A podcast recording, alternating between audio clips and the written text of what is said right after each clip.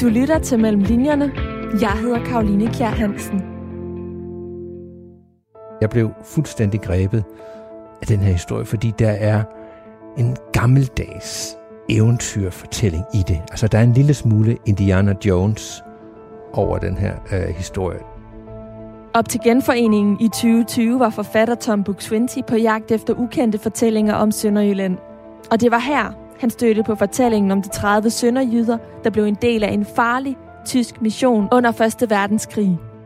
Den er meget alvorlig på mange måder, og øh, der er en del af de sønderjyder, der ikke kommer tilbage. Og alligevel er der jo, skal vi sige, noget ekstremt eksotisk over den her historie. Historien sendte Tom Buk-Swienty ud på en lang researchrejse til flere steder i verden.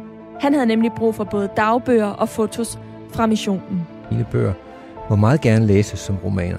De skal researches som en, en historiker research, som helt i bund, helt ned i detaljen, og nogle gange mere end da, fordi jeg virkelig har brug for sanselige detaljer. Mit navn er Karoline Kjær Hansen. Du lytter til Mellem Linjerne om forfatters research og arbejdsmetoder. Velkommen til.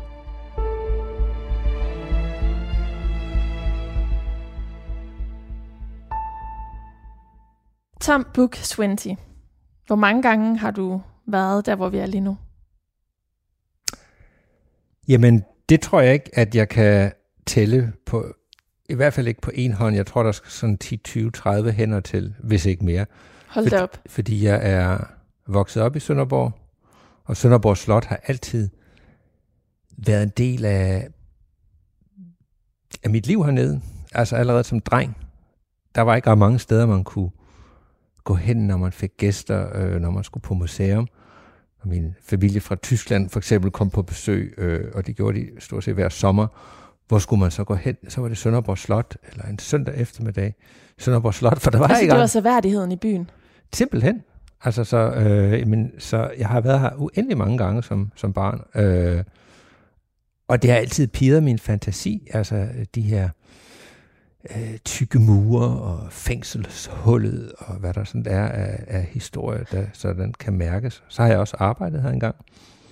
Det fortalte du lige kort inden vi gik i gang med interviewet. Meget overraskende, at du har arbejdet her som militærnægter. Ja, altså jeg var faktisk øh, militærnægter, øh, og det kom så af, at øh, min far også var militærnægter. Øh, det var, jeg tog sådan hans øh, tradition på mig. Øh, min far øh, kom jo oprindeligt fra Tyskland, og hans far, min farfar, var med i 2. verdenskrig, øh, og han var med øh, både ved sanitetstropperne og ingeniørtropperne, og forsvandt på Østfronten, altså min farfar. Øhm, det viser, at han var blevet taget til fange i et stort slag i 1944. Han har været med på Østfronten i alle de her år, og kommer tilbage som en meget syg mand efterfølgende, og øh, dør tidligt og min far besluttede, at han skal aldrig nogensinde have noget med krig at gøre, og så øh, endte jeg så også som militærnægter her, men med den lidt øh, kuriøse lille krølle på historien, at øh, de satte mig til at øh, pusse forladergevær. Så på en eller anden måde kom jeg jo meget, meget tæt på øh, det krigsteknologiske, øh, så det, det har jeg altid grinet meget over.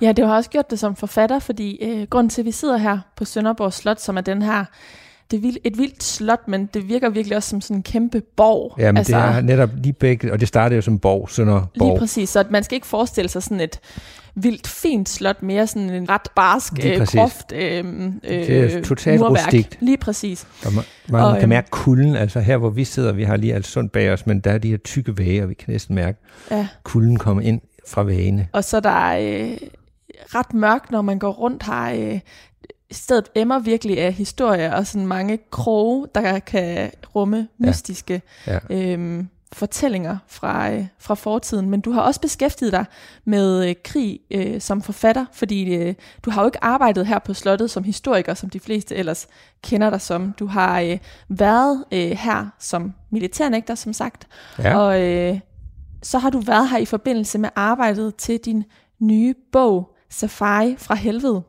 som øh, bragte dig ud på en lang researchrejse, som i virkeligheden tog sin begyndelse her ja. på slottet, og det er derfor, at vi, øh, vi sidder her nu. Og den historie, eller den bog, rummer også en fortælling om krig. Det er et stykke første verdenskrigs ja.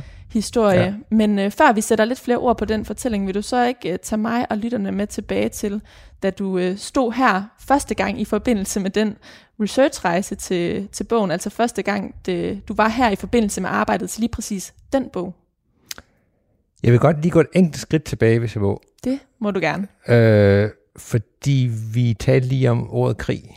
Altså, der er mange, der har mordet sig over, at jeg øh, var militærnægter, og så siden har skrevet en del bøger om krig. Jeg har ikke kun skrevet om krig, skal jeg så sige, men jeg har beskæftiget mig meget med krig. 1864, 1864, men du har også skrevet om anden. dronningens erindringer og om Karen Bliksen, så der er også andre fortællinger. Der er også andre, men jeg har også skrevet om Karen Bliksens bror Thomas Stinesen, som var med i Første Verdenskrig. Jeg har skrevet en bog, der hedder Det Ensomme Hjerte, som er en tysk soldat, der ender i Danmark og bliver læge. Det er hans krigsoplevelser. Og hvorfor skriver jeg så meget om krig? Jamen det gør jeg, fordi at jeg har været fascineret af, eller interesseret i, hvad er det egentlig, krig gør ved mennesker? Dengang med 1864, altså ikke i 1864, men da jeg skrev min bog, der var 1864 ved at, altså mine bøger med 1864, var, var det ved at gå lidt ud af glemslen. Og øh, folk huskede sådan noget med Malabrock er død i krigen 1864, og så det som sådan en, en lille lystig begivenhed næsten. Altså, der var lidt krudt og kugler. Men når man går ind i krigens væsen, så opdager man jo, at det virkelig handler om liv og død, om skæbner, om tragedier, om lemlæstelser. Krig er ikke for sjov, og det ved vi jo i den grad også i de her tider, hvor vi kan følge det, der sker i Ukraine. Så på den måde har jeg synes, at krig er vigtigt at studere, også fordi det sætter, skal vi sige, menneskets øh, tilværelse på spidsen. Altså, der, man er simpelthen i en enorm pressesituation. Hvordan agerer man i en hyperpressesituation? Og det handler den her bog, den seneste bog, Safari fra helvede, også om. Og den starter lige præcis, som du siger, her i Sønderjylland, den starter i Sønderborg, og på mange måder starter den her på Sønderborg Slot, for endelig at komme frem til dit spørgsmål. Jamen, det var museumsinspektør René Rasmussen, som øh, gjorde mig opmærksom på historien om sønderjyderne, der blev sendt på den her hemmelige, absurde, halsbrækkende mission øh, til, til Afrika. Øh, og det kom så af, at jeg øh, skulle lave en tv-serie sammen med Flemming Møldrup, som, som var en populær fortælling, kan man sige, om Sønderjylland. Den hed Sønderjys, Sønderjys for begyndere, og der havde jeg den rolle, at jeg skulle fortælle Flemming Møldrup, der ikke vidste ret meget om Sønderjylland, hvad det er for en region og lidt om historien. Og der spurgte jeg så René Rasmussen, om han havde nogle idéer i sit ærme til, op i ærmet, som var sådan lidt mere øh, ukendte. Altså historier, øh, som, som ikke sådan, fordi ellers hører vi som regel om genforeningen og 1864 og, og øh, øh, tiden, øh, øh, da, da Sønderjylland hørte øh, til det tyske kejseri. Øh, og så kom han altså med den her historie om de her 30 øh, sønderjyder, og den, den havde jeg aldrig hørt om. Og han tænkte, det var også hans, hans, hans bagtanke var, at øh, han tænkte, okay, der er noget Afrika i den historie, der er noget sønderjysk, og der er øh, Første Verdenskrig. Det må lige være noget for mig. Og jeg blev fuldstændig grebet af den her historie, fordi der er en gammeldags eventyrfortælling i det. Altså, der er en lille smule Indiana Jones over den her øh, historie. Den er meget alvorlig på mange måder, og øh, der er en del af de snøder, der ikke kommer tilbage, og selvfølgelig er det en meget, meget hård Øh, den er ikke så glamourøs, som den er ikke så, den, Indiana Jones kan fremstå. Nej, lige præcis. Øh, og det hedder jo også Safari fra helvede. Og alligevel er der jo, skal vi sige noget ekstremt eksotisk over den her historie. Altså først er der en kæmpe sørejse, hvis man endelig sådan skal tale i filmtermer. Og jeg ved ikke, om hvor mange af, af, af lytterne her øh, kan huske den øh, tidlige tv-serie, en af de første tv-serier, der hed Der Boot, som er for, hvor man følger et, et tysk mandskab på en ubåd, øh, instrueret af Wolfgang Petersen, eller Petersen, øh, og det er, kan vi sige, en klassiker inden for, for filmen, men der, der har man den der klaustrofobiske oplevelse af at være på den her ubåd øh, i farefuldt øh, territorium. Og sådan var det også for sønderjyderne, da de kom på det her skib. Ja, måske vi lige skal fortælle lytterne, hvorfor de skal på det her skib. Og det er fordi, at på det her tidspunkt tilhører Sønderjylland jo Tyskland. Ja. Og øh, det er i 1915, vi er i Første Verdenskrig, så det er faktisk blot et par år før genforeningen. Men på det her tidspunkt er de altså, så at sige, tyskere. Og når det lige præcis er sønderjyder, der er brug for til den her mission, så er det fordi, at der er et skib i tysk Østafrika, som er Tanzania, der øh, har brug for noget øh, ammunition, noget ja. hjælp, så at sige, fordi det skal man gerne have i gang, så man kan forsvare den her koloni, den her tyske koloni. Men man kan som tysker ikke sejle dertil, uden at britterne vil øh, erklære, erklære krig mod skibet, og, øh, og øh, det vil være umuligt at forsvare sig. Så derfor er der brug for den danske forklædning, og det er ret komisk, hvordan tyskerne, de gør alt for at forklæde det her skib ja. til et dansk, altså dansk porcelæn, fotos af billeder af det danske, øh, hvad hedder det, kongepar. Ja. Altså det, de gør rigtig, rigtig meget for ikke at blive opdaget. Ja, altså der er jo, der er jo over, udover det er der også en, en, en, en, en spionhistorie, det her, som er ret fascinerende. Altså, som du siger, så havde tyskerne den her koloni, Royal Navy, altså britternes øh, flåde, var alt dominerende på havet, så tyskerne kunne jo ikke sejle, du kunne slet ikke sejle med tysk flag. Øhm, og hvad hedder det, tyskerne havde et enkelt krigsskib, som du siger, der hed Königsberg, som faktisk lå inde i et delta inde på en flod, havde gemt sig dybt inde på noget, der hedder Rufiji-floden, og mm. det var så belejret, så at sige, af britiske... Ja, er det syd for Dar es Salaam, eller ja. er det tæt på Dar es Salaam ja, i hvert fald? det er syd, det er syd. Det er, det, ja, det er, det er et par hundrede kilometer syd for, mm. for Dar es Salaam.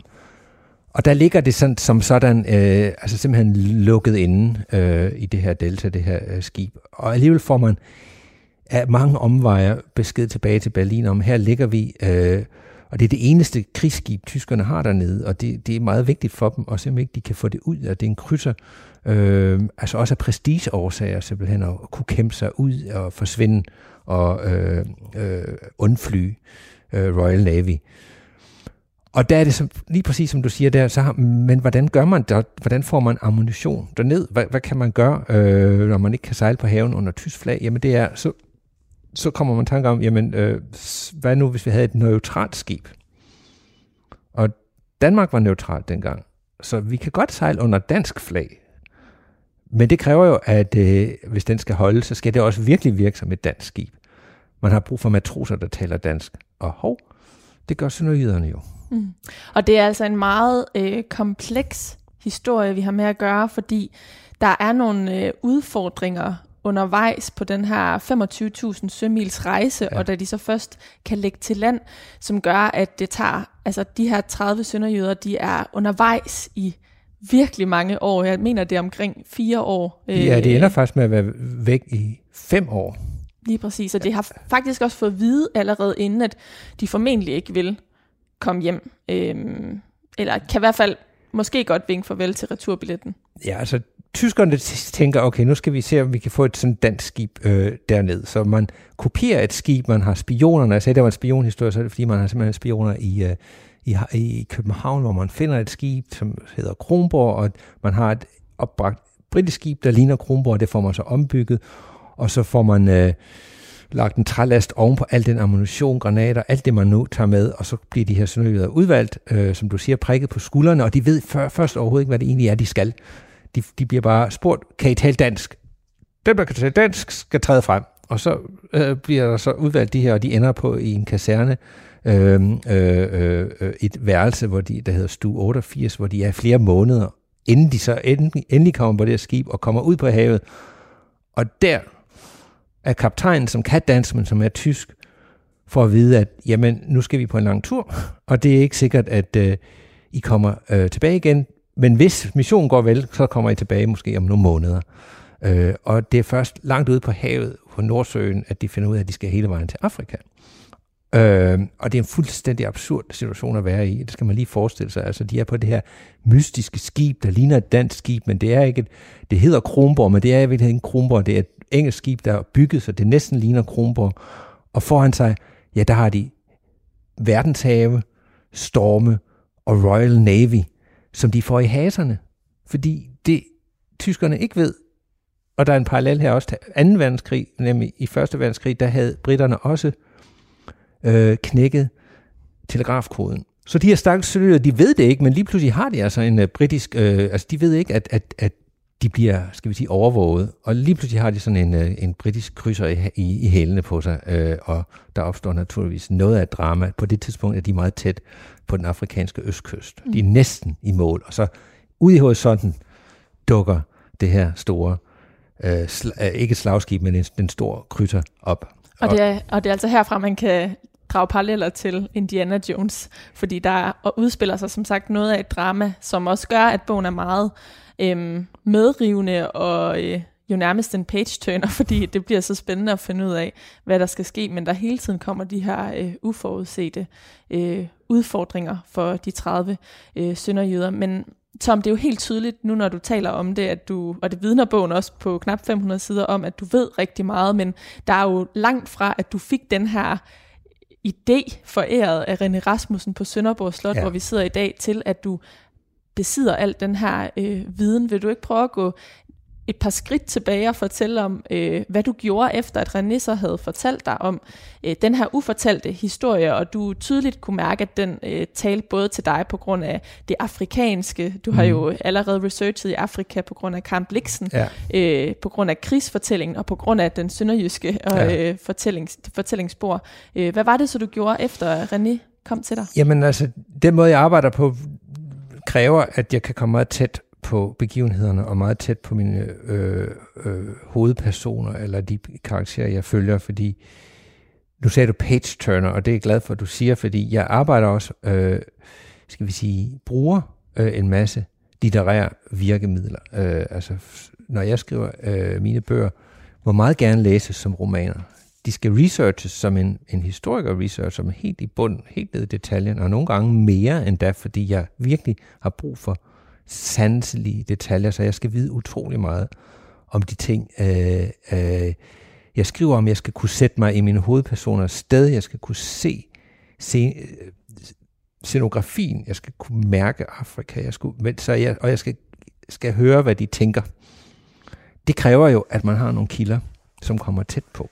Altså, der er jo mange fantastiske historier i historien, men som er svære at skrive. Altså for eksempel, når vi går tilbage øh, før 1800-tallet, før man sådan begyndte at skrive breve, som vi skriver breve i dag. Altså allerede når man taler 1700-tallet, har man et helt andet sprog. Når man øh, går endnu længere tilbage til middelalderen, så er, det jo så er det meget svært at forstå de mennesker, fordi vi har ikke kilder, vi har ikke breve på den måde, som er personlige, som vi kender dem. Men det har man altså jo, når man kommer længere op i historien, og det er også derfor, jeg mest har arbejdet med fra 1864 og frem, fordi der kan man virkelig skal vi sige, spejle sig i de her mennesker. De bruger et sprogbrug, som minder lidt om, om, om os. Men hvis man skal rigtig, rigtig tæt på, eller minder lidt om det, vi også kunne finde på at bruge, altså man taler om følelser og, og, og øhm, man har adgang til en vis psykologisk øh, ja. øh, dimension. Ja, altså 1800-tals breve minder meget om, om de sms-beskeder, vi skriver bare langt bedre formuleret og langt længere, men man taler tit om sig selv. Altså, jeg er bange for at dø, her sidder jeg i skyttegraven. Øh, den slags kunne man finde på at skrive til, for eksempel sin gode ven. Nå, men det er jo en fantastisk røverhistorie, tænker jeg. Men hvad er der af kilder, der kan, der kan gøre, at jeg kan komme med ombord på skibet? Der kan gøre, at jeg kan rejse med dem rundt i Afrika? Og der... Øh, det tænker jeg jo umiddelbart øh, var noget, du godt kunne skyde en lang øh, pil ja. efter, fordi at sådan ja. et skib under 1. verdenskrig med 30 sønderjyder, ja. der er fanget mellem britter og tyskere og taler dansk, altså det ja. er jo... Det virker som en historie, der er gået øh, bort med dem. Ja. Men, Men det var det heldigvis nej, ikke. Nej, altså der er, så viser det sig heldigvis, at der er flere af øh, sønderjyderne og kaptajnen på skibet, der har efterladt sig erindringer.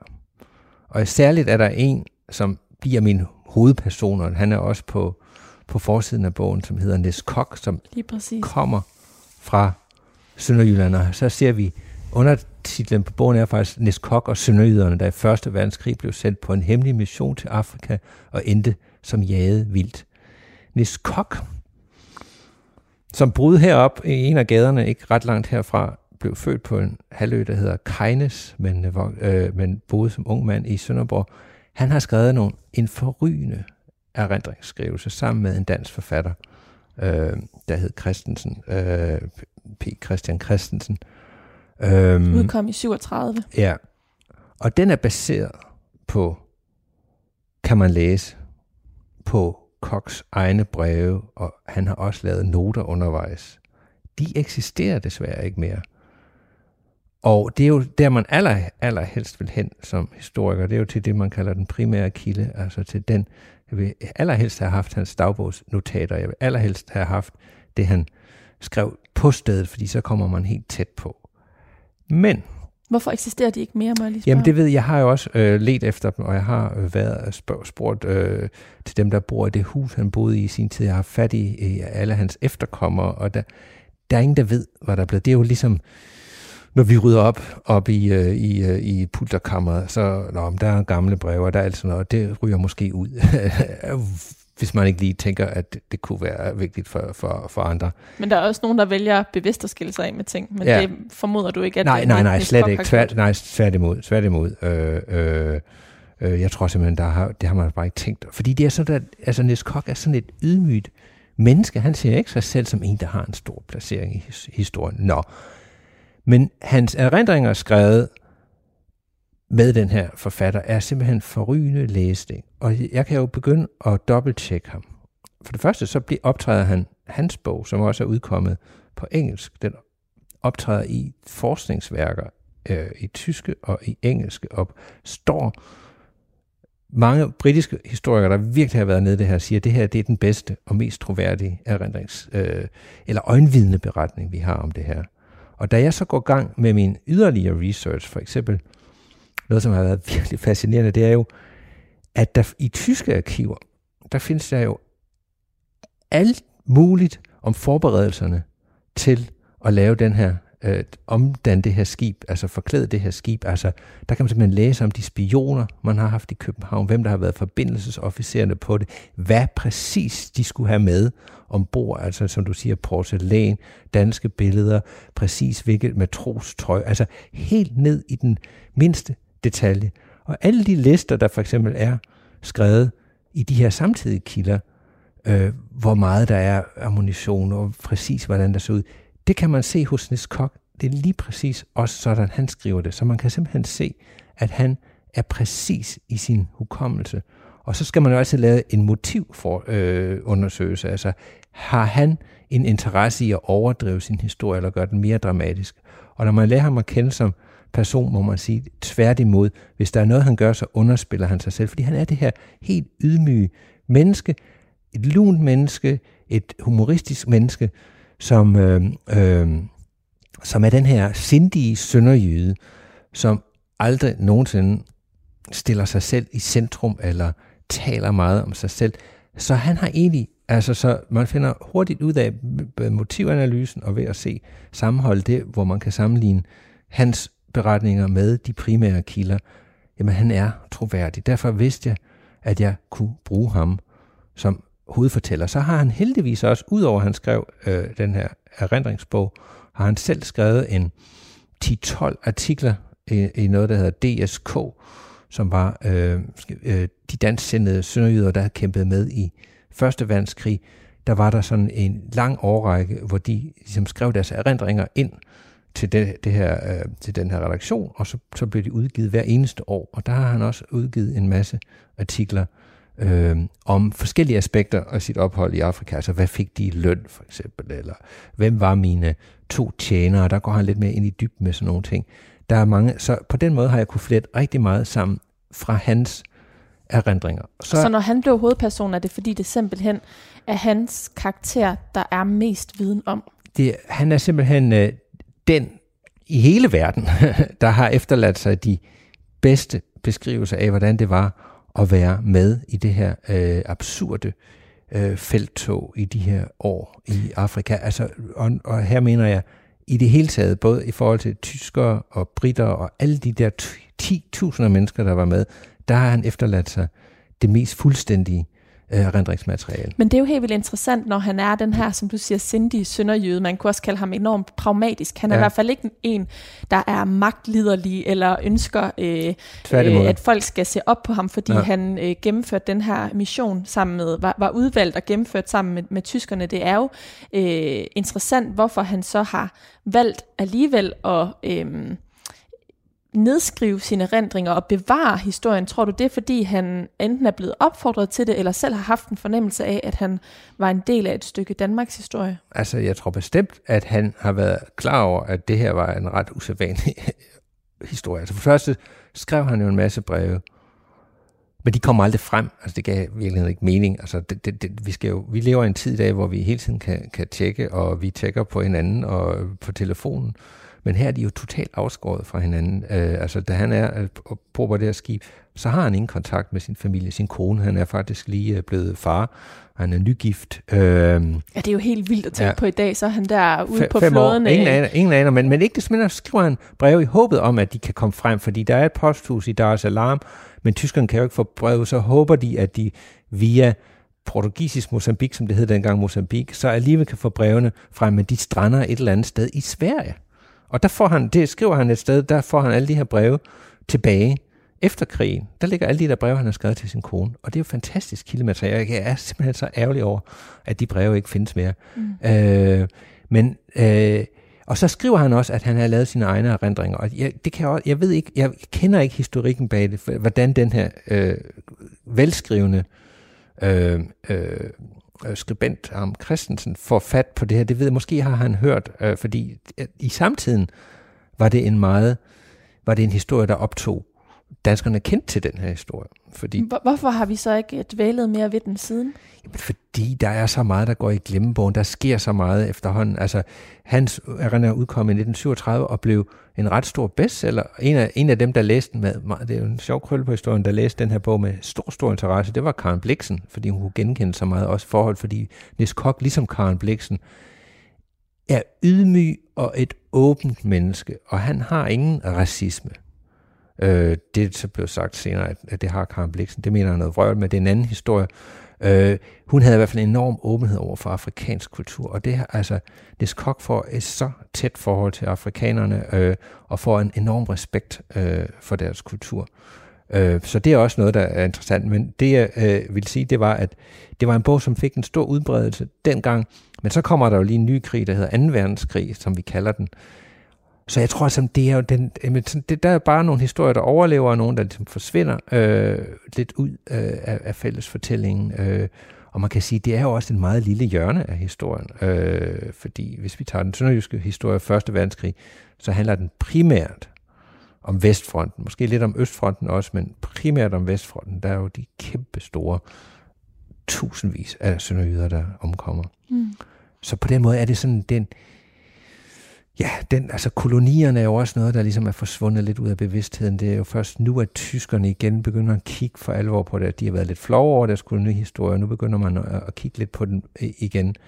Så på den måde er der også noget arkaisk over det, men det er jo der i, der også ligger noget fascinerende, fordi man kan gå på nyopdagelse. Øh, der er meget, man kan spejle sig i i den her historie, synes jeg. Øh, jeg skriver ikke øh, nogensinde, for, håber jeg i hvert fald ikke, øh, historie med løftet pegefinger, men jeg synes, det er interessant hvad man sådan kan, kan spejle sig i. Der er flere ting i den her historie, for eksempel er det jo også historien om en sønderjyde, som er dansksindet, som halvdelen af besætningen cirka var, der var også tysksindede sønderjyder.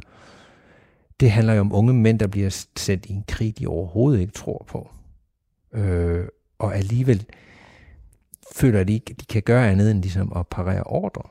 Tænker du på krigen i Ukraine Så nu? tænker jeg lige på, præcis på krigen i Ukraine, hvor mange russiske soldater har hjertet med i den krig, de er sendt ud i. Altså, hvad er det, de dør for?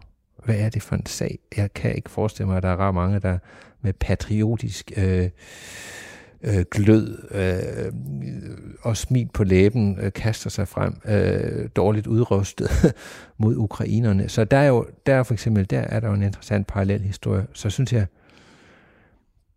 det er jo også en kolonihistorie, og det er jo noget, vi måske i sådan Danmark har jo også haft kolonier i Afrika, men man kan sige, det helt store kolonikapløb kom så senere, hvor stormagterne jo ja, for at sige det lige ud, forgreb sig på stakkels Afrika. Altså, øh,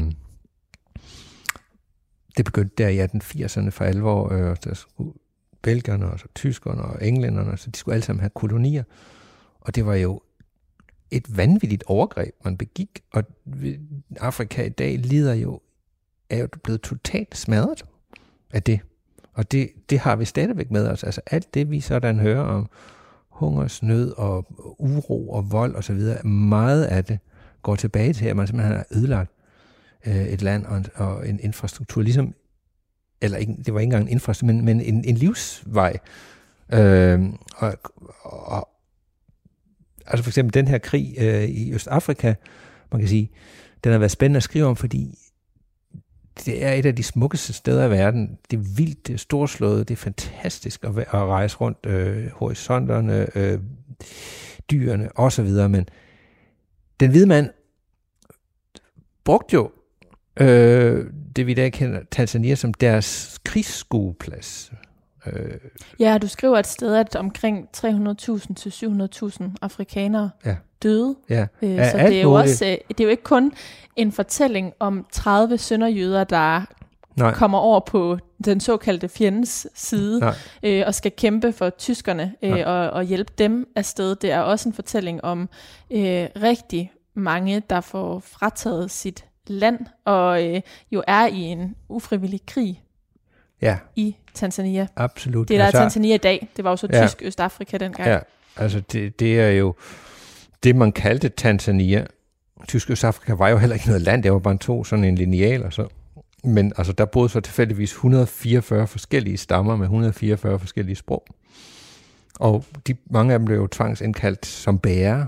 Altså, det er jo, når det hedder safari, safari betyder sådan set bare en rejse, en fodrejse. Altså, der er mange øh, fotografier med. Vi er så heldige, at der var en fotograf med på tysk side, som har lavet nogle fantastiske fotografier. Der ser man de der endeløse kolonner, hvor de her bærer går med. Altså, altså sådan en officer havde jo nærmest 30 bærer i sig selv, fordi der skulle telt, hans telt med, og der skulle alt hans proviant og så videre, hans tøj, alt det.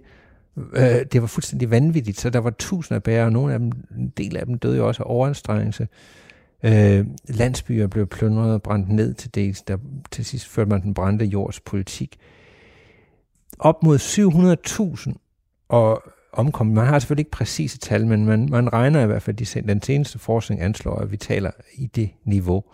Og man ved heller ikke præcis, hvor mange afrikanere der boede, men man anslog, at der boede cirka 7, 7 millioner. Det svarer til øh, 10 procent, vi kan, op mod 10 procent af befolkningen døde under den krig. Det skal man lige forestille. For, for, man skal forestille sig, at to magter bruger Danmark, Jylland, som krigsskueplads. Og så trækker de det her op og ned og bruger danskerne til det ene eller andet slavearbejde af en art. Og så dør der undervejs 500.000 danskere. Altså, det er jo fuldstændig forrygt. Altså, så, så på den måde kaster det også lys over, hvad, hvad, pokker det er, vi sådan kan finde på som mennesker, og øh, vores såkaldte civilisation har så meget på den, øh, på den øh, minuskontoen. Øh, og vi er jo fuldt i gang i dag igen med krig. Men, men på den måde kan man også sige, at den her bog jo nuancerer vores syn af, hvem der er fjender og hvem der er helte i krig. Og jo eksempelvis, når vi ser på den krig, der udspiller sig i dag mellem Rusland og Ukraine, altså at der er en masse skæbnefortællinger, ja. også fra russisk side, som vi ikke får frem, ligesom der også er det fra den ukrainske side, at der ligesom er fortællinger fra begge sider, der skal frem for, at vi kan lave et nuanceret billede Lige af præcis. situationen, ja. og der er din jo bog i hvert fald med til at øh, få nogle nye nuancer frem, som ikke har været der før. Ja, og det er jo øh, interessant også, altså man kan sige, øh, der har også været anmeldelser, hvor man siger, men altså på din vis, så holder vi jo så her, kommer vi nærmest til at holde med fjenden, altså fordi underforstået det er tyskerne, men altså, nu taler vi jo ikke 2. verdenskrig, vi taler 1. verdenskrig, og det er jo en lidt anden historie. Øh, altså, der er det jo stadigvæk diskuteret, hvem startede egentlig 1. verdenskrig, og der er jo forskellige, altså langt hen ad vejen har det været en overvejende skole, at det var tyskerne, der havde mest ansvar for det, og så er der kommet senere øh, forskning, der, hvor, hvor det er blevet sagt, at nej, det, sådan er det faktisk ikke helt. Altså det er jo, der kan man sige, der er tyskerne jo ikke de onde nødvendigvis på den måde, som vi kender det. Det er jo ikke nazister som sådan, og det er jo også bare unge øh, tyske mænd til dels, der, der er, er med her og ender i kolonierne af en eller anden grund, og man kan, hvis man sådan virkelig skal altså tyskerne var ekstremt hårdhændede som koloniherrer i begyndelsen af deres øh, kolonitid, altså tilbage i 1880'erne og 90'erne, var de berygtet for deres hårdhed. Men der kom faktisk en reformbølge, øh, hvor tyskerne blev langt mildere i deres, altså stadigvæk kolonistyre, det skal man selvfølgelig huske, men langt mildere end britterne for eksempel var. Altså hvor man pludselig lidt fra tysk side indså, at man bliver bare slået til at behandle afrikanerne nogenlunde anstændigt, hvis man skal have noget ud af de her kolonier, og det er en fordel, at de får undervisning. Og det er rent faktisk det smukkeste Swahili, som er, hvad hedder det, øhm, det fællesprog, man har i Østafrika, det smukkeste Swahili, det bliver talt i Tanzania, fordi tyskerne kom og satte det i system og sørgede for, at der kom en grammatik, og at man altså ligesom... Ordnung muss sein. Ja, ordnung muss sein. men det betyder altså i dag, altså, jeg kender øh, øh, folk fra Tanzania, de kan simpelthen ikke holde ud og høre på dem fra Kenya, fordi de har sådan et street Swahili, ikke? mens deres er sådan meget mere formfuldendt. øh, og der begynder man, altså, så, så på den måde kan man sige, men der er tyskerne, så er de så de onde her, eller hvem er egentlig de onde? Øh, altså hvis man endelig skal se det på den skala, man kan sige, der er ikke noget rigtigt i at have en koloni og være dernede på den måde. Men altså, så kan man pludselig sådan begynde at se tingene på lidt øh, nuanceret måde. For eksempel er der jo den der pussighed, eller det, der også gør det her bliver et stykke verdenshistorie, det er jo, at tyskerne øh, har en, en, en herfører, som først er Oberstløjtnant, som i øvrigt, øh, som hedder von Letto For, Forbæk, som i øvrigt sejler ned til Østafrika sammen, samtidig med Karen Bliksen, og flørter med Karen Bliksen som bor på det skib. Men det er også en sidehistorie. Men han viser sig at være en brilliant herfører, hvis man kan tale om det. Det kan man jo. Altså, man kan godt se på militær historie, eller altså øh, det øh, militære lederskab som et håndværk. Altså, øh, det tror jeg, enhver officer vil sige, det er. Og han viser sig bare at være langt dygtigere end britterne, og til trods for, at tyskerne afskåret og ikke kan få friske tropper frem, de har i virkeligheden kun ganske få tusind hvide officerer og soldater, og de fleste af dem, der kæmper for dem, er, øh, er jo afrikanere, Ascaris, som det hedder.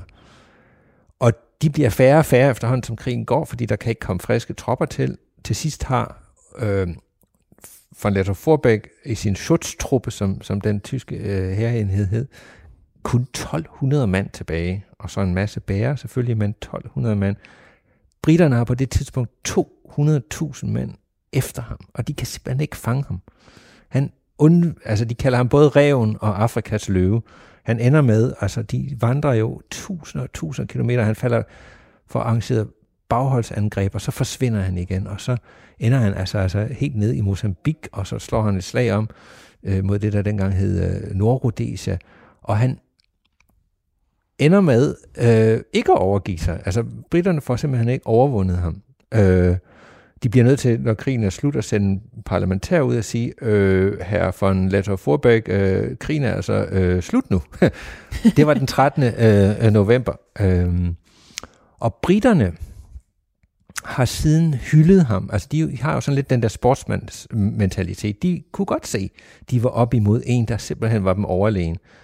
Og han blev inviteret til øh, store middag i, øh, i, øh, i London, hvor han mødte sine modstandere, generaler, som hyldede ham, holdt hyldestaler for ham. Så det ironiske er, at, øh, at von Letter Forbeck har, har fået den her øh, status i, i militærhistorien som en af de største det er ikke tyskerne nødvendigvis, der har gjort det. Det er faktisk britterne selv, øh, der har hyldet ham. Det har de selvfølgelig også gjort, fordi jo større de gør ham, des bedre kan de forklare deres, eget, øh, deres egen inkompetence, som der jo også var masser af i den her krig. Så der er jo ikke noget, der er rigtigt og forkert. Øh, det er jo en meget, meget, øh, skal vi sige, kompliceret historie. Mm. Ja, men, men Paul von Letto Forbæk er sammen med Nis Kok to essentielle personer ja. i fortællingen, i hvert fald nogen, du dvæler ved. Ja. Og Nis, Nis Kok er så din hovedperson, som du fortalte tidligere, på grund af, at du fik adgang til den her erindringsbog, som mm. Christensen skrev i 1937. Så fortalte du tidligere, Tom, at du har krydstjekket fortællingerne der ja. med de øh, fortællinger, du har fundet andet steds i arkiver. Vil du ikke prøve at fortælle lidt mere om, hvordan arbejdet med det her arkivmateriale, hvor du jo også har fået fotografier har været, fordi ja. det lyder som noget af et puslespil, der skulle stykkes Jamen, sammen. det er det også. Øh, og jeg har ikke været alene om researchen. Øh, jeg har øh, øh, haft en, en hjælper, en, øh, en, øh, en, en historiker øh, med, øh, som... Øh, er det på grund af tidsnød, eller fordi at øh, det er en, der er særlig dygtig? Jamen, det er, det er en, der er særlig øh, dygtig her. Øh, Bo Nørgaard, som øh, er... Øh, altså, hvad angår Første Verdenskrig, er han nok den... Altså, han er arkivrotte. Altså, jeg har også arbejdet meget i arkiver. Men der, altså, inden for den verden findes der også bare nogen, der... Han er sådan... Øh, han er, skal vi sige, arkivrotternes Mozart. Sådan. Jamen, det er altså, to ja, ting, jeg ikke lige nej, forbinder med hinanden præcis. ellers. Fordi det er, altså de der store, komplekse arkiver, der kan simpelthen gemme sig så mange underarkiver og så Ja, videre. fordi det handler jo ikke kun om at, at kunne læse arkivmaterialet, det handler jo også om at finde frem til Jamen, at kende og, proceduren tyske, til, hvordan man tyske, får fat i det. Ja, så, så jeg øh, allierede mig med, med Bo, som... Øh, tog til øh, Tyskland, til Freiburg, hvor der ligger øh, blandt andet til Freiburg, hvor der ligger øh, øh, altså øh, simpelthen herrens og, og, og søværnets øh, øh, arkivalier. Og han kunne simpelthen grave sig ned i, altså han kunne simpelthen finde alt det her, der havde med, øh, med udstyr, altså at man udstyrede det her skib, og hvordan øh, skibet blev kom i stand, og hvem der havde været involveret, og alle de møder, der havde været øh, i Marineministeriet i Berlin omkring det her. Ikke? Altså man kunne komme virkelig ned i detaljen. Og der gjorde Bo så det, at han simpelthen i det her tilfælde affotograferede det hele. Så, så endte jeg jo så med at have jamen, tusindvis af sider af arkivalier, som altså virkelig kunne, gå, kunne hjælpe mig omkring den her øh, sørejse. På lignende vis gennemtrævlede vi øh, også, hvad der var i Storbritannien, altså blandt andet Winston Churchills arkiver, hvor der jo også var en del om altså hans telegraf korrespondence med, med, øh, med, med flåden øh, i Afrika blandt andet. Mm.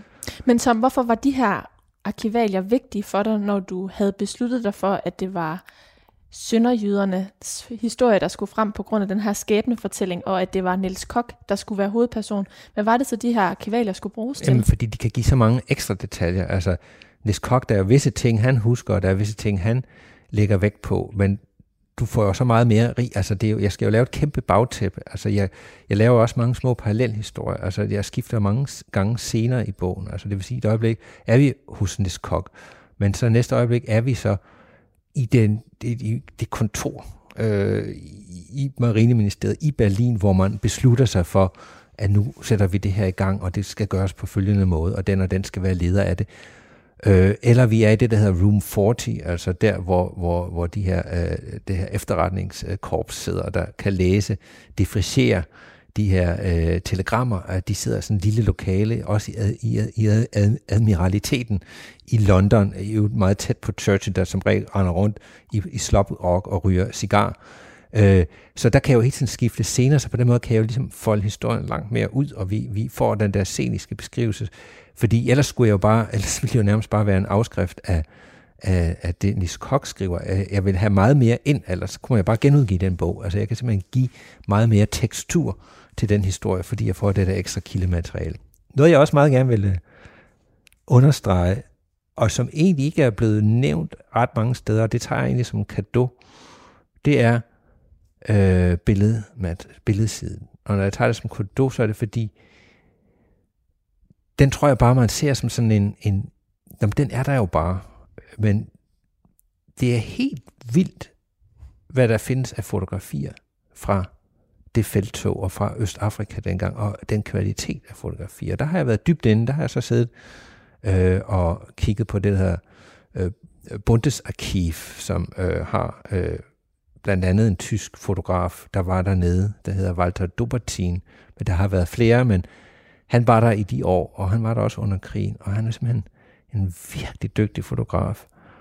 Så man kan simpelthen, det kan man jo ikke høre, hvis man øh, fører lydbog, men hvis man køber bogen og ser bogen, så vil man se, der er, altså, så bliver man nærmest transporteret ind i det her øh, miljø. Man ser ovenikøbet slagscener, der er fotografier, der er taget, mens der har været kampe.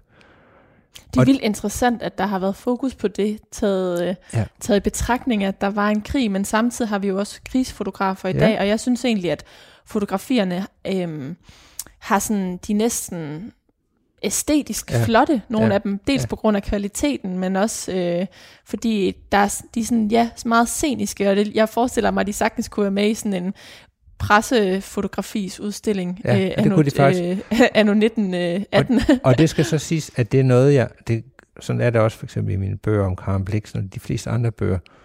Jeg arbejder enormt hårdt og målrettet med de her fotografier. Altså de, hvis man ser gamle fotografier, så er de nogle gange, så er der sådan, sådan fnug på og hår og sådan noget. Men jeg har haft en, en mand på, der bare har renset de her billeder, og vi har sørget for, at de bliver ensartet i deres toning, og at de faktisk står som moderne fotografier.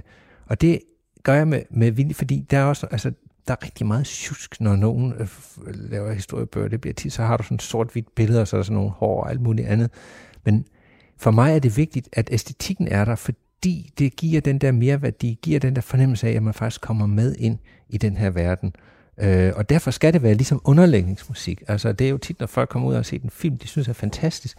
Og nogle gange ved de ikke, at en af grundene til, at de synes det, er blandt andet, at den der underlægningsmusik har, været så, har, været, har styrket historien.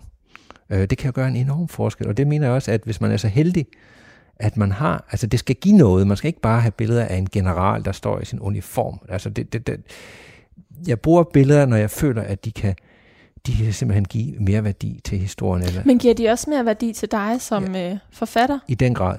Fordi jeg får jo en fornemmelse af, hvordan der så ud. Altså det, det, det er jo helt vildt. For eksempel har vi Ja, nu afslører jeg måske lidt meget her, men altså, det ender jo med, at, at, at vores Kronborg, det kan man gætter mig sig jo nok til, øh, på en eller anden måde ikke øh, slipper helt så godt fra, fra den her, øh, den her, øh, det her møde med det, det britiske krigsskib, men lad os sige, at det øh, sådan kommer til at ligge under vand. og så skal der og så har vi grøbt for meget. Nej, og så, så skal man se, om man kan få de ting ud fra lasten. Og det, øh, der har vi simpelthen en fotografi af, hvor, hvor, de står, altså, hvor man står på dækket af det sænkede øh, øh, øh, Kronborg, øh, og man ser alle de mennesker, der er i gang, og nogen skal til at dykke ned og hente ting. Altså, så man får sådan en fornemmelse af, hvordan der var at være lige på det sted. Mm. Men Tom, jeg ved, at du også plejer at besøge de steder, hvor din historiske karakter har opholdt sig. Ja. Også for at få den her levengørelse af... Ja. Øh, af, af, af omgivelserne, øh, ja. steder, hvor ja. du kan dufte, hvor du kan øh, forestille dig, hvordan ja. øh, blikket ja. har vandret hen ja. over savannen. Ja. Øhm, men det har du været udfordret på den her gang, fordi den her sørejse er der jo ikke så mange, der tager Nej, jeg vil, godt, jeg vil godt indrømme, at det, det, det øh, altså der en sjælden gang bryder jeg min regel, og, og jeg har ikke været på en 25.000 øh, kilometer lang sørejse. Øh, og jeg ville virkelig egentlig gerne have været det, blandt andet ville jeg gerne have været ude på den øh, koralø, de ender på, øh, der ligger det indiske, ikke ender, men de kommer forbi, øh, der ligger på, i det indiske ocean, langt ud i det indiske ocean, hvor de søger ud, hvor der er sådan en lagune. Og den kunne man simpelthen ikke komme ud på, fordi det er fredet. Det er simpelthen et, øh, et, et, et, et sted, hvor der kun må være biologer. Altså det er faktisk, øh, og, og, og det vil jeg så skulle have brugt for mange ressourcer på at prøve alligevel at få et skib derude. Så der har jeg... Men du har undersøgt muligheden for det? Ja, det har jeg. Øh, men jeg har været meget i Tanzania øh, flere omgange. Jeg har været der tre gange i forbindelse med den her bog, og i lange perioder. Først en, øh, en research-tur, øh, en fantastisk tur, hvor vi var et lille hold, øh, der tog øh, kørte hele vejen ned igennem Tanzania, helt ned til Mozambique, og fulgte i fodsporet på Neskok. Jeg har stået i det, der hedder Manta-bugten, der hvor skibet ender med at, at støde på grund af at blive skudt øh, i smad, og har jeg alligevel sagt det, men der, øh, det er da også et lille fotografi af det her ja, lille hold, du var afsted ja, med til præcis. slut i, i Det var min dejlige datter, som på det tidspunkt øh, lige var færdig med gymnasiet og skulle til at være frivillig for Mellemfolk i Samvirke i Kenya. Hun var med i Tanzania, og så var der en god ven og, og, og tilrettelægger, øh, der hedder Teddy Bruslund, og så havde jeg Hanne Lindemann med, som er øh, noget et livsstykke. Hun er, øh, øh, hvad hedder det, øh, øh, biolog, øh, altså med ekspertise i Afrika, og har, øh, kørt mange safarier, og har også arbejdet og boet i, i Afrika, og ovenkøbet været farmer i Afrika. Øh, og det var, der kørte vi simpelthen tusindvis af kilometer i vores Land Rover. Vi havde også en afrikansk øh, driver med, Godfrey, som, øh, som blev sat på mange hårde prøver, fordi vi virkelig kom langt, langt, langt ud. Så har jeg boet dernede, mens jeg har skrevet på en sønderjysk kaffefarm. Øh, der er en, øh, en, en sønderjyd, der hedder Christian Jebsen, et fantastisk generøst menneske, som øh, har startet en stor, stor øh, kaffefarm øh, øh, øh, på siden af noget, der hedder Ngoro Ngoro-krater, som jo er et af de smukkeste steder i verden. Øh, og ham fik jeg kontakt med også i forbindelse med den her bog.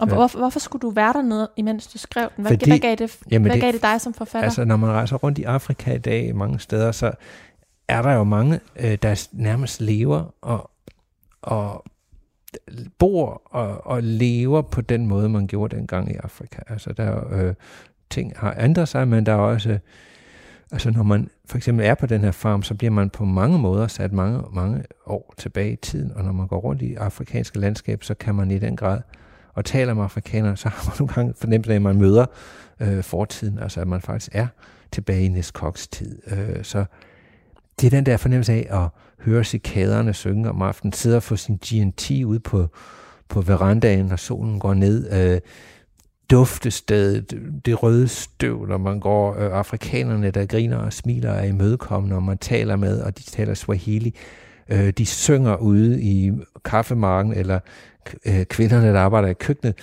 øh, kører en stor øh, palaver på, på henholdsvis Swahili, og det andet sprog, de taler i det her tilfælde, noget, der hedder Iraki, øh, Øh, der har man bare sådan en fornemmelse af, at man nærmest selv øh, er havnet i noget, hvor Neskok kunne træde ind hvert øjeblik, det skulle være med sin tropehjelm og, og sit gevær.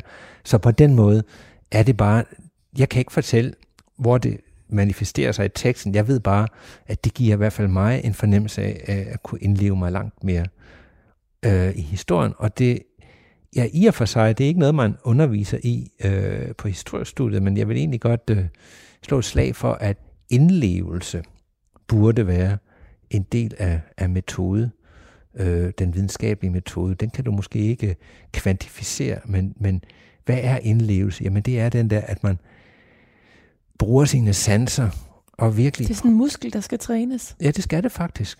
Altså, og der har jeg haft det held med mig, tror jeg, at jeg har været journalist i mange år, og været reportagejournalist, ikke mindst har jeg elsket, jeg har været USA-korrespondent i mange år. Og der får man jo også den der, øh, altså der taler man så med, med nulevende mennesker, men man arbejder på samme måde med sanser, når man skriver en reportage. Man beskriver jo miljøet, man, man bruger dialog, man hører, hvad folk tænker.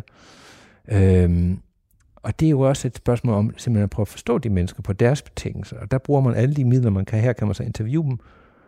Alle de midler, der er, der er til rådighed ved at være på stedet, og det samme kan man så gøre på en vis måde også med det historiske. Mm. Tom buk vi er øh, nået til vejs ende i den her øh, samtale, men før vi slutter helt, så øh, er jeg nødt til at spørge, hvad du har lært af at skrive den her øh, historie. Nu har vi jo, vi sidder det sted, hvor du begyndte din researchrejse, før du samlet, havde samlet hele puslespillet, og øh, nu sidder vi her igen. Din bog er udkommet. Den udkom den 13. september. Hvad har du lært af det?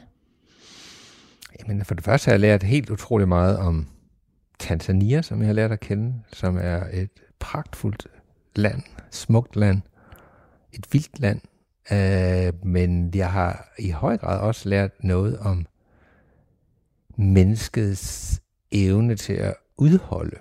Altså, jeg har lært noget af Neskok, som jeg synes er et smukt menneske, fordi han, øh, han er ydmyg, han er netop ikke selv i scenesætten overhovedet.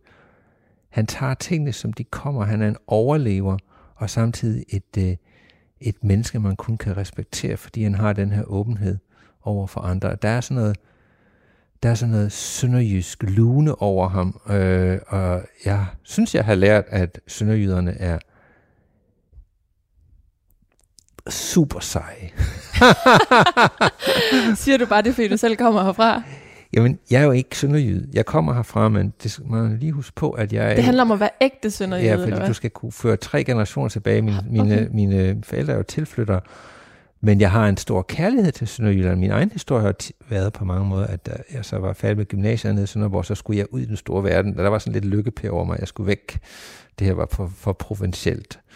Men efterhånden, som jeg kommer op i årene og øh, er kommet tilbage, så, så mærker jeg sådan en varme, når jeg kommer til Sønderjylland, når jeg hører Sønderjysk. Men det er også fordi, der er et eller andet over Sønderjyder. De har sådan en, de har en lune, og de har en sejhed. Og det, det, det, det, har jeg, det synes jeg, det må man sige, det, det er virkelig været Sønderjyder under pres, jeg har, har mødt her, og de klarer den altså ja, nu skal jeg ikke være, nu må jeg skal passe på at sige, men jeg tror, de klarer det lidt bedre, end, end københavneren ville have gjort det, fordi han vil straks have skulle til psykolog, og kaffen er ikke god nok. Og, og nu må vi hellere lukke ned, inden der nej, er nogen, vi, vi er. Og det er sagt, nej, nej, nej, det er sagt med et glimt i øjet, ja, selvfølgelig. og det kan lytterne ikke ja. se. Men øhm, et glimt i øjet, det tror jeg også, at Nis øh, Kok havde din hovedperson i din nye bog Safari fra helvede, som øh, vi har hørt om din, dit arbejde med det. Den her samtale kan man høre, hvis man går ind i Radio 4's app og søger efter programmet Mellem Linjerne, så ligger det hele derinde i fuld længde. For nu, Tom Bukvinti, tusind tak, fordi du ville fortælle om arbejdet mellem linjerne i Safari fra helvede. Tak skal du have. Tak fordi jeg måtte være med. Safari fra helvede udkom den 13. september og er blevet udgivet af Politikens Forlag.